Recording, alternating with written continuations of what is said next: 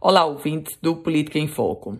O ex-presidente Lula está em solo potiguar. Desembarcou na noite de ontem, acompanhado da presidente nacional do PT e deputada federal pelo Paraná, Gleice Hoffmann. Foi recebido pela comitiva petista, pela representação petista no estado do Rio Grande do Norte.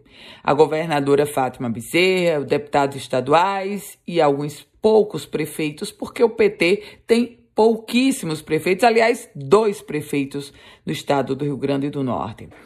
O desembarque do ex-presidente Lula, longe de ser até apenas uma visita ao estado potiguar dentro do cenário de, dentro do cenário nacional, onde ele busca tentar captar eleitoralmente com vistas ao processo eleitoral de 2022, a visita do ex-presidente Lula ao Rio Grande do Norte é inserida dentro do contexto de articulação local.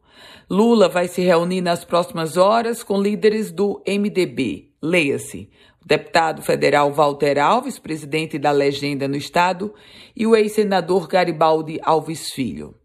Há um interesse tanto do MDB quanto do PT de fazerem aliança no Rio Grande do Norte, mas várias são as indefinições, inclusive sobre qual seria o espaço do MDB na chapa majoritária da governadora do estado, Fátima Bezerra.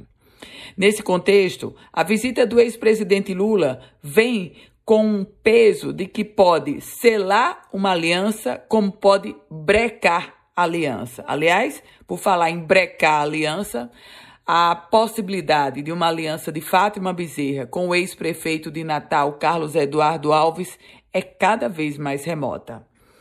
Eu volto com outras informações aqui no Política em Foco com Ana Ruth Dantas.